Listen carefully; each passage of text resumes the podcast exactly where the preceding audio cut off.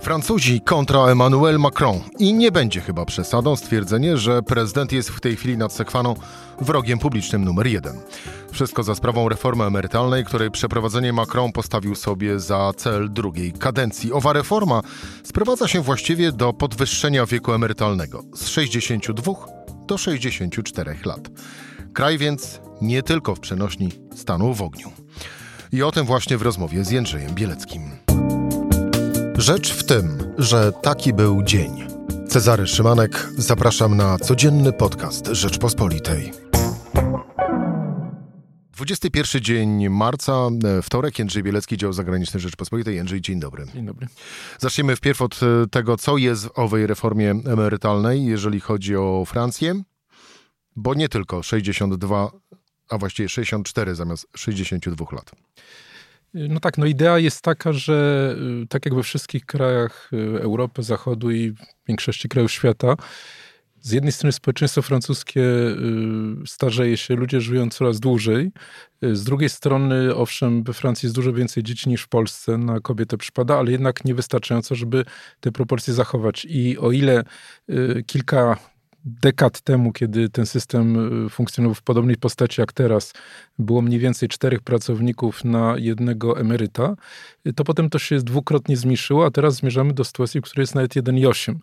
No i po prostu rośnie deficyt y, tego systemu. Jaki to jest system? We Francji zasadniczo jest oczywiście przeszło 40 takich branżowych podsystemów, ale ten, ten, ten wielki system polega na tym, że jest on oparty na tak zwanej solidarności pokoleń, czyli młodsi w czasie pracy oddają część w postaci składek, część swoich dochodów dla starszych, no a starsi jak gdyby z tego żyją i ci młodsi w nadziei, że ten system zostanie utrzymany w przyszłości y, się na to godzą.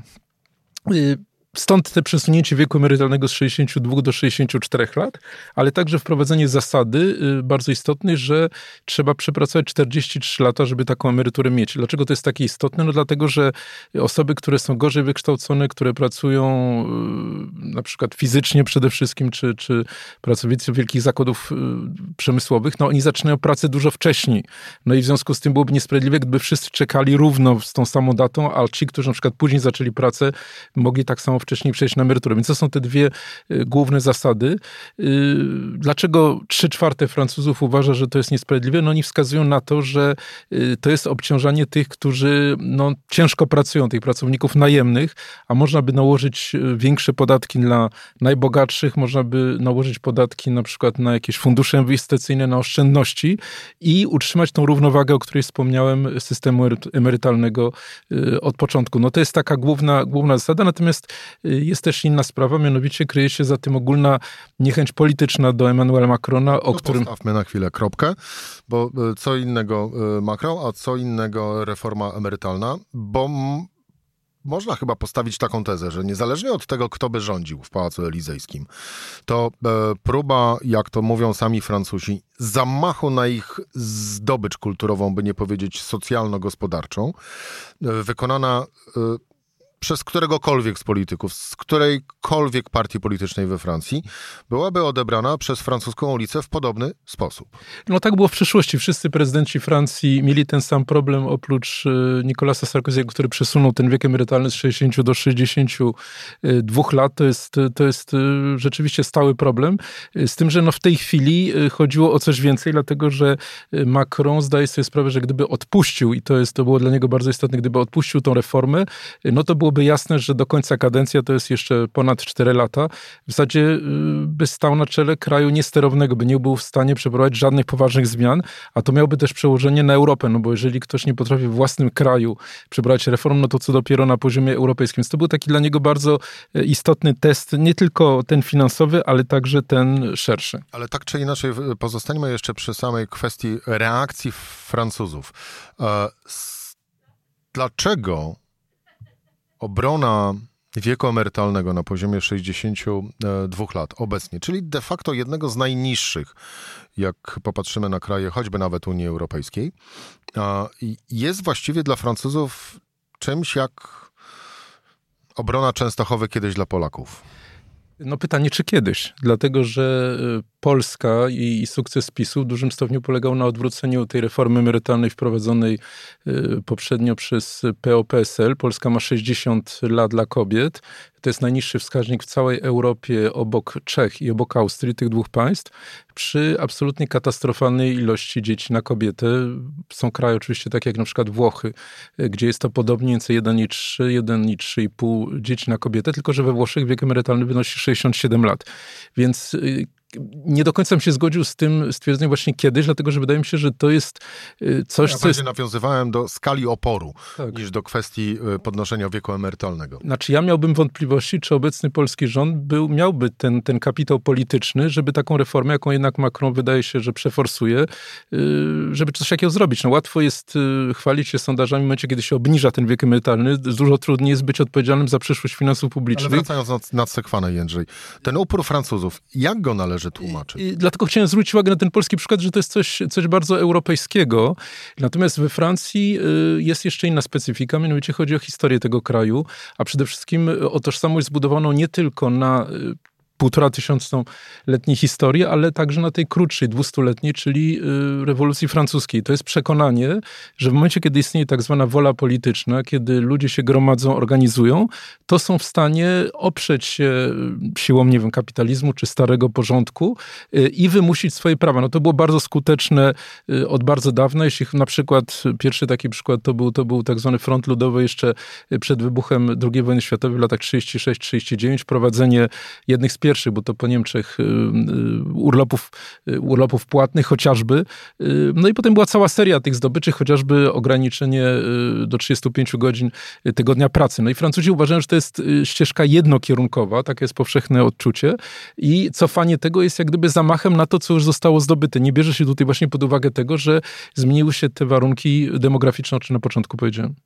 E, I Francuzi nie biorą pod uwagę tego, że no, demografia w połączeniu z gospodarką może doprowadzić do bankructwa tego systemu? Myślę, że tutaj no niestety, ale będziemy musieli przejść do tego poziomu y, politycznego, do tej dynamiki politycznej y, i y, wskazać na to, jaka jest strategia Emmanuela Macrona zdobycia utrzymania władzy już od maja 2017 roku, czyli po raz pierwszy, kiedy został prezydentem. To była taka strategia przełamania tradycyjnego podziału sceny politycznej na lewicę i prawicę, systemu, który został odziedziczony po Wielkiej Rewolucji Francuskiej, gdzie wszędzie na świecie dzisiaj mówimy o lewicy, prawicy, to jest wzięte z Wielkiej Rewolucji. Y, Macron, chociaż zawdzięcza całą karierę polityczną swoją y, poprzedniemu prezydentowi i socjaliście y, François Hollandowi, odciął się od niego zupełnie, powiedział, że on nie jest ani prawicą, ani lewicą, że będzie najlepsze jak gdyby pomysły tych obu, obu części sceny politycznej wyciągał i najpierw zniszczył w ten sposób partię socjalistyczną, a potem stopniowo całkowicie zmarginalizował partię golistowską. Republikanie dzisiaj mają 61 deputowanych, trochę więcej niż 10% całego elektoratu, a przypomnę, że to, są, to jest ugrupowanie, skąd wywodziło się wielu prezydentów Piątej Republiki, y, de Gaulle, Pompidou, y, Chirac czy Sarkozy, więc to była kluczowa partia absolutnie. Dzisiaj jest, y, ma mniej więcej 10% poparcia i to nadal spada. I Macron uważał, że on utrzyma się u władzy na jakiej zasadzie? No na takiej, że zawsze w drugiej turze wyborów będzie liderka skrajnej prawicy, czyli znana nam Marine Le Pen, no i on z konieczności oczywiście wygra, no bo nikt nie będzie chciał, żeby ona doszła do władzy. Rzeczywiście to, to, to zadziałało już dwa razy, y, w 2017 roku i w zeszłym roku, chociaż w zeszłym roku Marine Le Pen dostała 41% głosów, ale już w parlamencie dwa miesiące później nie zadziałało, bo już nie było tej opozycji y, i bardzo jasno okazało się, że ludzie głosują na na Macrona nie dlatego, że im się on tak podoba, tylko dlatego, żeby zatrzymać y, tą Lepenową, przy czym stopniowo oczywiście to może pęknąć, bo jak gdyby poparcie dla, dla skrajnej prawicy coraz bardziej rośnie. I to dzisiaj widać po tej reformie, dlatego chciałem to, to, to pokazać i w ten sposób odpowiedzieć na twoje pytanie. To znaczy, że Francuzi, inaczej mówiąc, wybrali Macrona nie dlatego, że podoba się im program ich, czy jego, czy, czy, czy jaki on jest, tylko żeby zatrzymać to, to ekstremum. To jest bardzo ryzykowna strategia. To inaczej. Ta fala protestów we Francji, mm, trwająca no, od już dobrych kilku tygodni, a teraz przeżywająca swoją e, kulminację.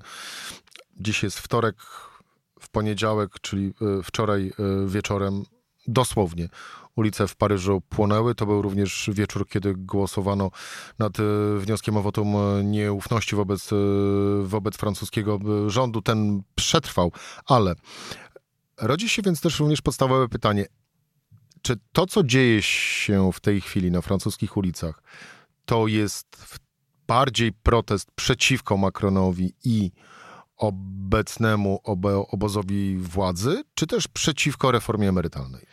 To jest to pierwsze. To znaczy, to jest poczucie, że ludzie dostali jak gdyby zaprowadzeni do desperacji, nie mają innej formy ekspresji swoich, swoich poglądów politycznych, no i, i działają właśnie w taki, w taki oto sposób.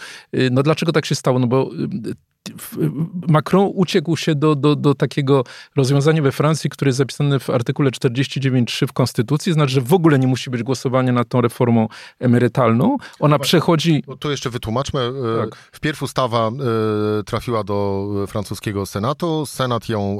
E, Bo tam jest większość prawicowa, konserwatywna, no nie było problemu. Jest inny układ niż w Izbie Niższej, Izbie Deputowanych. Senat ją przyjął, ustawa trafiła do tak. Komisji tak. Mediacyjnej między obydwiema tak. izbami parlamentu. Stamtąd wyszedł już wynegocjowany projekt ustawy i dalej.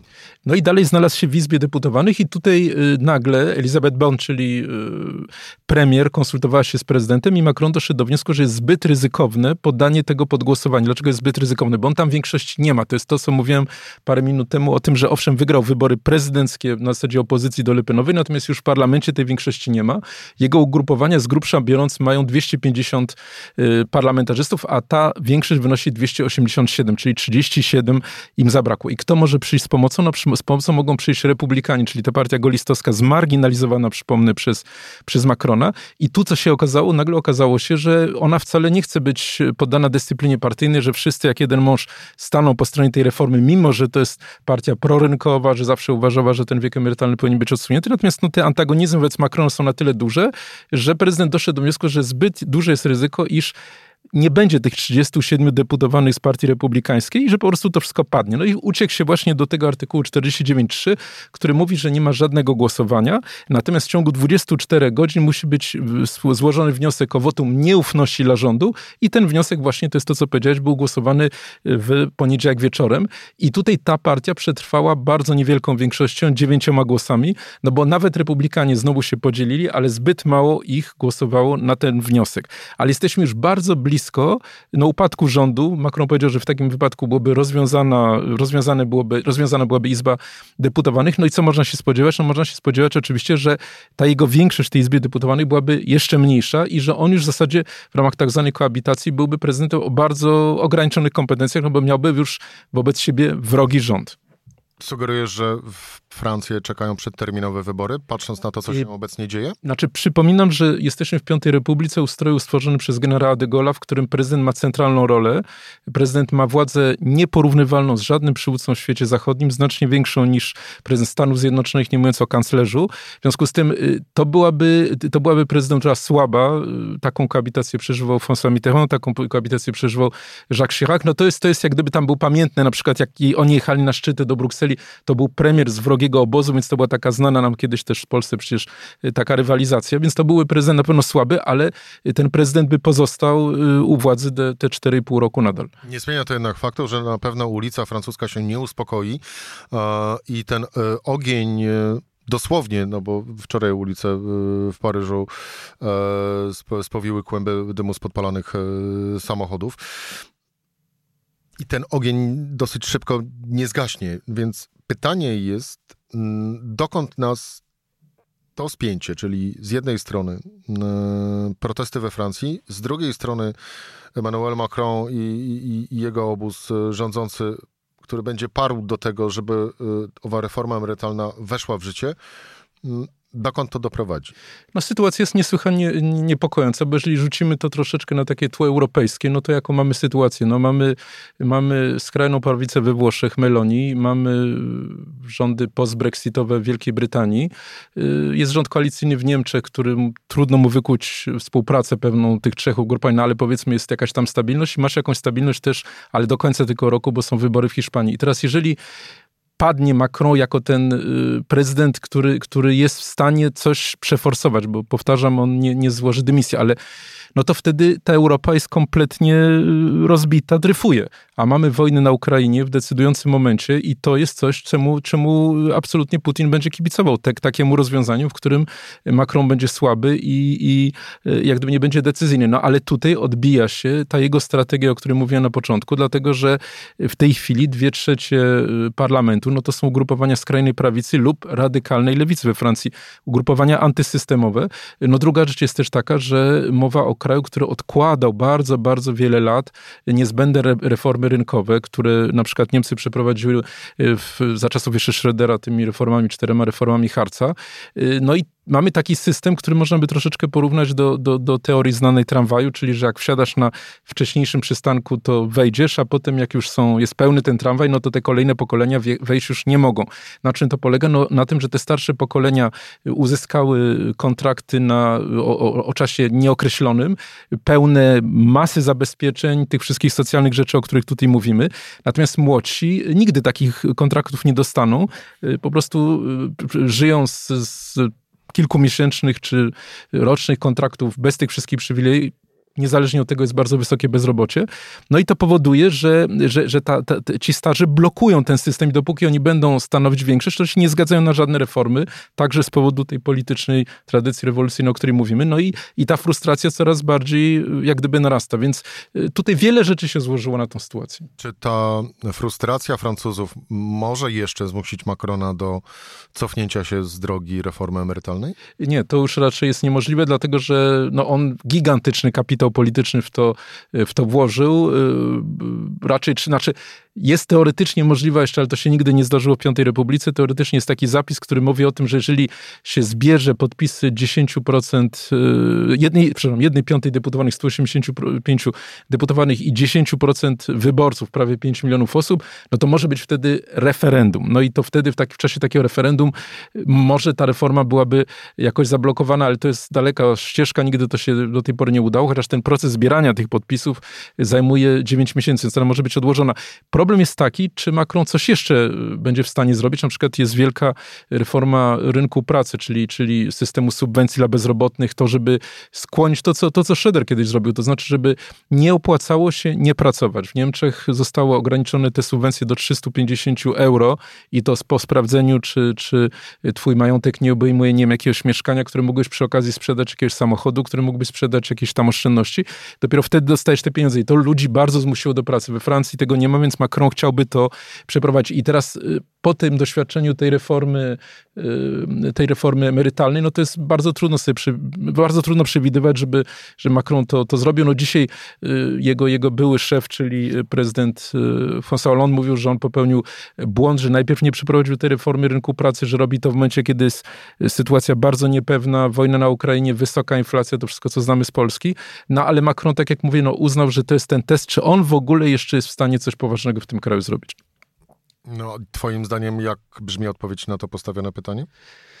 No, sytuacja, sytuacja jest, jest bardzo dynamiczna, natomiast na razie wydaje mi się, że, że jest ogromne ryzyko, że, że, że nie, że po prostu z tej, z tej, z tej, bo on został wybrany, no przypominamy sobie, w 2017 roku y, jako no, ta, ta nowa nadzieja Francji, zupełnie nowe otwarcie, zapowiadał y, przebudowę Unii w potęgę polityczną, no, no, no nie, niewiele z tego wszystkiego wyszło, y, i, i, ale dlatego, że też Francja jest niezwykle trudnym krajem do reformowania, więc wielkie pytanie, które pozostaje w tej chwili przed, przed, staje przed, przed Francją, to jest to, czy w najbliższych wyborach w 2027 roku obudzimy się z Marine Le Pen w Pałacu Elizejskim. To jest w zasadzie ten, ten test. Czy on będzie w stanie nie tyle tak bardzo zreformować ten kraj, co po prostu y, uspokoić go y, na tyle, żeby po prostu ludzie nie w tej desperacji, o której dzisiaj mówimy, nie głosowali na, y, na, na właśnie na skrajną prawicę. Ale tak czy inaczej ta frustracja... Przypomnę, że, przypomnę, że, że w zeszłym roku na nią głosowało 41,5%. Ale Jędrzej, ta frustracja ulicy, ona nie, aby się rozładować, aby zosta została rozładowana,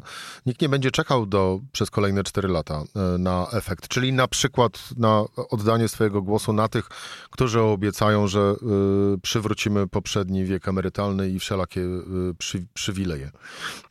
Będzie musiało dojść do spotkania obu, obu stron. Jest jakieś z kolei na to rozwiązanie? Znaczy, moim zdaniem to jest coś, co znowu y, można powiedzieć, że było, jest, jest znane z polskiego, z polskiego terenu, mianowicie y, kolejne ugrupowania, które w Polsce były u władzy do 2015 roku, bardzo grały na rozwiązania liberalne. W zasadzie to była ciągłość, tak? Nie było różnicy większej między SLD, APO i tak dalej. I w pewnym momencie ludzie, którzy uznali, że się nie mieszczą w tym systemie, y, no musieli postawić na partię w dużym stopniu antysystemową i skrajną. I to samo jest we Francji. Znaczy, w momencie, kiedy kiedy nie ma partii socjalistycznej i nie ma w zasadzie jako dużej siły politycznej umiarkowanej prawicy, czy to w formie liberalnej, tak jak to, to budował między innymi Giscard d'Estaing, czy w formie golistowskiej, tak jak, tak jak e, to było do tej pory, nie wiem, z Sarkozym czy, czy z Chiraciem, no to jest ta desperacja. I teraz Macron musiałby w jakiś sposób odbudować te dwie siły, czy jak gdyby przynajmniej wycofać się na tyle, żeby coś takiego stworzyć.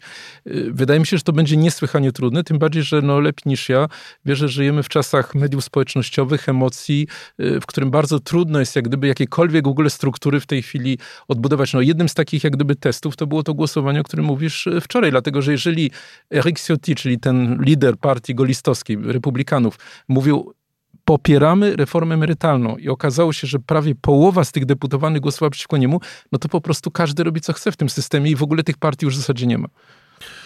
Do Emmanuela Macrona już na stałe przylgnie to określenie yy, wymyślone przez jednego z deputowanych, że Macron stał się Neronem Paryża?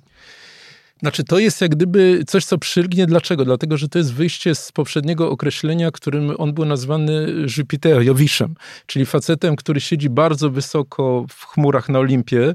Jest to człowiek niewątpliwie niezwykle inteligentny, niezwykle oczytany, ale który wykazywał wielokrotnie taką pewną pogardę dla ludzi, którzy takiej kompetencji nie mają, którzy, no na przykład takie było słynne jego wypowiedź w czasie kampanii wyborczej, gdzie on powiedział, że dworzec kolejowy to jest takie ciekawe miejsce na jednym z tych dworców, gdzie się spotykają ludzie, którzy coś osiągnęli i tacy, którzy są nikim. No to, to, to, to, to, mu się wymsknęło, ale to jest, to jest jak gdyby, y, to jest jak gdyby sygnał jego, jego mentalności. On yy, yy, pracował w banku Rothschilda, no, no jak gdyby skojarzony z takim Francuzem, Francuzem prezydentem bogatych. No i był nazywany do tej pory Jowiszem. No z tej mitologii grecko-rzymskiej, no to jeszcze, znaczy Neron oczywiście jest postacią historyczną, on nie jest mitologiczną, ale z tamtych odwołań to jeszcze Jowisz to powiedzmy jest takie w miarę neutralne. Natomiast tutaj no to pokazuje na tą eskalację relacji ten Neron. Więc mi się wydaje, że zrzucenie tego tej oceny będzie bardzo trudne dla niego. Jędrzej Bielecki, dział e, zagraniczny Rzeczpospolita. Dziękuję Ci bardzo za rozmowę. Dziękuję. To była Rzecz w tym we wtorek. Cezary Szymanek do usłyszenia jutro o tej samej porze.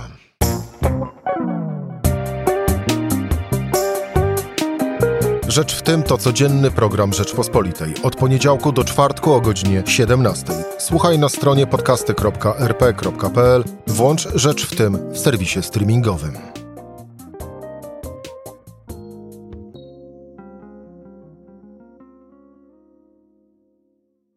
Poznaj mocne strony Rzeczpospolitej. Wejdź na prenumerata rp.pl. Polecam. Bogusław Rabota, redaktor naczelny.